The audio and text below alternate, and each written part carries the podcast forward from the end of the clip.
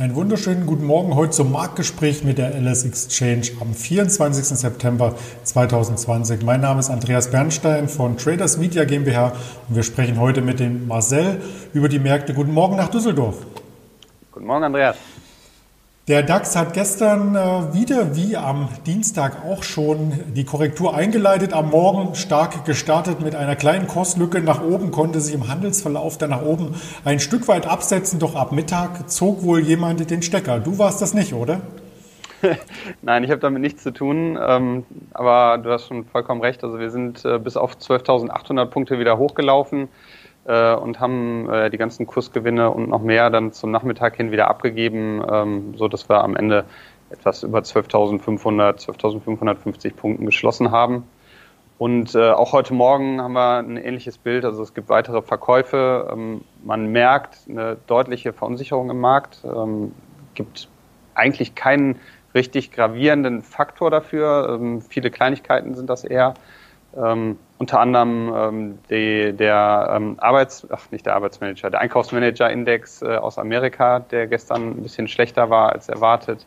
Ähm, dann kommen die äh, Tech-Werte sehr stark unter Druck. Ähm, also alle äh, Unternehmen, die jetzt in den letzten Monaten äh, sehr gut gelaufen sind, ähm, werden jetzt ja seit, seit gestern äh, immer stärker abverkauft. Da werden wahrscheinlich Gewinne mitgenommen.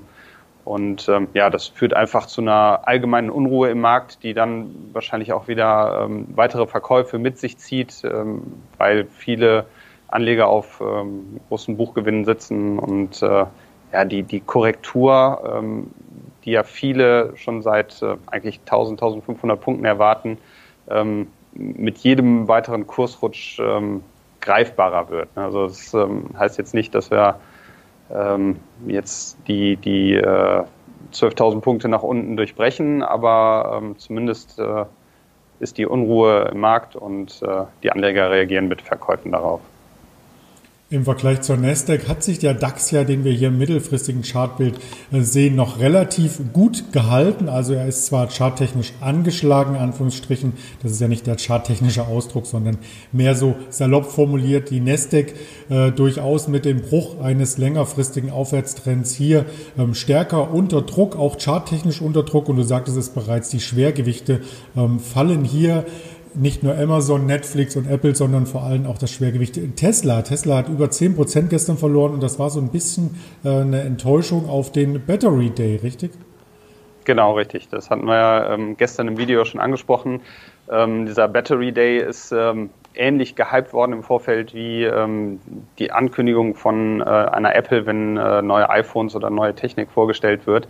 Ähm, und wenn auf solchen ähm, ja, gehypten Investoren oder ähm, solchen Konferenzen äh, dann eben nichts Nennenswertes äh, präsentiert wird, also keine wahnsinnige Innovation, dann ähm, führt das oftmals dazu, dass die Anleger dann ein bisschen nervöser werden und sagen, ja, vielleicht ist äh, das Unternehmen nicht mehr so innovativ wie früher und ähm, vielleicht sind diese sehr, sehr hohen Bewertungen, die bei Tesla gerade stattgefunden haben, dann doch etwas überzogen gewesen und ähm, dann verkaufen sie natürlich in erster Linie ähm, auf den hohen Kursen die Aktie und sagen, ja, dann warten wir mal an der Seitenlinie ab. Ähm, vielleicht kommt ja wieder was, äh, was uns einen Grund gibt, da einzusteigen. Das führt auch insgesamt dazu, dass die Volatilität angezogen ist. Bei fallenden Kursen ist das ja häufig der Fall. Die Schwankungsbreite nimmt zu, die Volatilitätsindizes ziehen an und da haben wir hier den WIX abgebildet, der quasi die Option in den USA hier näher beleuchtet. Der ist gestern über 6% angezogen und da war sicherlich auch ein Faktor der US-Präsident äh, Trump, der hier schon Wahlkampf macht, oder? Ja, richtig, genau. In Amerika ähm, sind ja im November Wahlen, da geht es jetzt in die heiße Phase. Ähm, ist sicherlich auch ein, ein, Grund, warum Anleger jetzt ähm, eher mal ein bisschen nervöser in die Zukunft schauen, weil äh, Trump ja ähm, massiv für steigende Kurse an den Börsen äh, ja, verantwortlich war, will ich es mal äh, nennen. Also er hat ähm, Geld gedruckt und den, den äh, Aktienmarkt und die Wirtschaft äh, dadurch sehr, sehr stark ähm, gepusht und ähm, im Falle einer, äh, äh, eines Wahlverlustes von, von Trump, also wenn er nicht wiedergewählt könnten Anleger auf die Idee kommen, dass der äh, neue Präsident oder die neue Präsidentin ähm, dann äh, ja eher schlechter für die Wirtschaft ist und äh, der Aktienmarkt darunter leidet.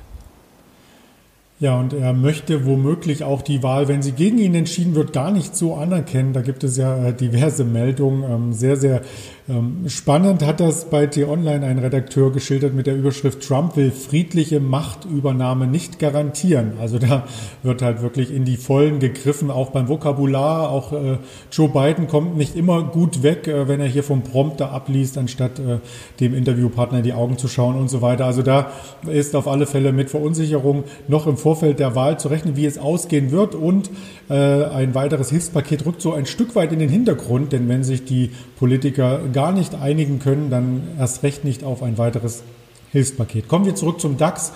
Da gab es gestern durchaus auch Gewinner, wie die Liste hier anzeigt. Die Tops und Flops auf der Website immer einsehbar. Und da stand ganz oben die Adidas AG, aber die hatte keine Eigenmeldung, sondern die Meldung kam aus einer anderen Richtung, oder?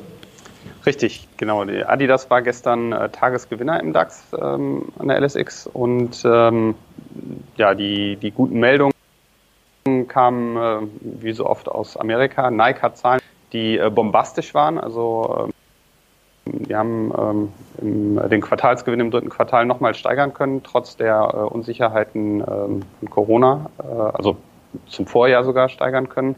Und ähm, die Analystenschätzungen sind äh, pulverisiert worden. Also da sind die Analysten im Schnitt von 47 Cent äh, Gewinn pro Aktie ausgegangen und erreicht wurden 95 Cent. Also es ist äh, natürlich ähm, gerade bei so einem Schwergewicht von wie, wie Nike, ähm, wo viele Analysten Schätzungen abgeben, ähm, dass es dazu so einer massiven Abweichung kommt nach oben. Ähm, das, also irgendwer hat geschrieben, das gab es seit zehn Jahren nicht. Ähm, und äh, ja, das hat die Nike-Aktie ähm, massiv nach oben ähm, katapultiert und äh, ja, im, äh, im Zuge dessen sind Adidas, Puma, Under Armour, also die ganzen äh, weiteren Sportartikelhersteller auch stark gestiegen, weil äh, man damit rechnet, dass die vielleicht auch äh, jetzt im dritten Quartal gute Zahlen präsentieren.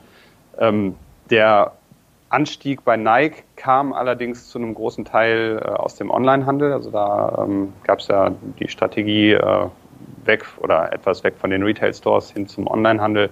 Und ähm, ja, das schlägt offensichtlich äh, richtig ein, jetzt gerade auch äh, in Zeiten von Corona, wo wahrscheinlich mehr Leute äh, zu Hause Sport treiben oder äh, den Sport für sich wieder neu entdecken durch die, die Freizeit, die sie dann haben.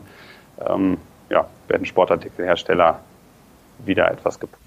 Es ist nicht nur der reine Sport, der die Hersteller so ein Stück weit pusht und die Produkte, sondern es ist auch, wie die FAZ schreibt, ähm, der Sneaker als Wertanlage. Und da möchte ich nochmal ein, zwei Dinge hier im Hintergrund ähm, quasi zum Besten geben. Der Jordan, und zwar heißt das Jordan Jumpman Air, so heißt das Produkt genau, ich wollte mich da nicht versprechen, hat 48 Stunden äh, nach dem Release schon wieder äh, fantastische Resellerpreise gebracht. Also das Produkt, äh, der Sneaker an sich kostet 225 Dollar und wird schon für über 1000 verkauft. Und da gab es im Vorfeld vom Designer auch nochmal ein handsigniertes Modell, was hier gespendet wurde und das kam auf einer Verlosungsplattform auf 187.000 US-Dollar. Also da sind wirklich einzelne Modelle, die man aber dann nicht tragen darf und das hat eng was mit Stocks zu tun, denn dann heißt das Ganze Dead Stock, wenn man den Sneaker kauft und sich in den Schrank legt als Wertanlage und dann kann man durchaus auch nette Renditen erzielen. Das wollte ich noch hier quasi anmerken. Äh, Adidas äh, als Chartbild sehr, sehr spannend. Tageshoch, Tagesgewinner am Mittwoch und äh, der kleine Bruder, das sind ja tatsächlich Brüder gewesen, die beiden Gründer profitiert ebenfalls Puma im MDAX, also die ganze Branche, äh, wie du das schon gesagt hattest, ähm, sportlich unterwegs und vielleicht persönlich an dich. Wann hast du dir die letzten Sneaker gekauft? Oh, ich bin äh, nicht so ein Sneaker-Träger, also ich kenne mich da in äh, der Richtung gar nicht so aus. Also wenn ich mir welche kaufe, dann wirklich zum, äh, zum Sport treiben. Äh, aber ja, habe da keine Expertise äh, in, in Sachen Sneaker. Also kein Portfolio mit Sneakers quasi.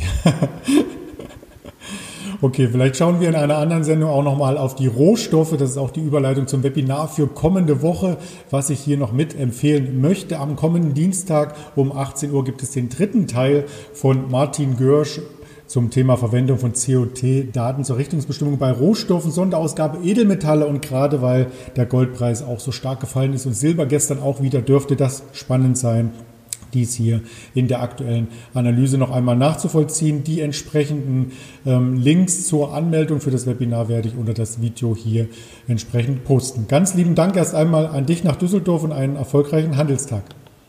Vielen Dank, Andreas.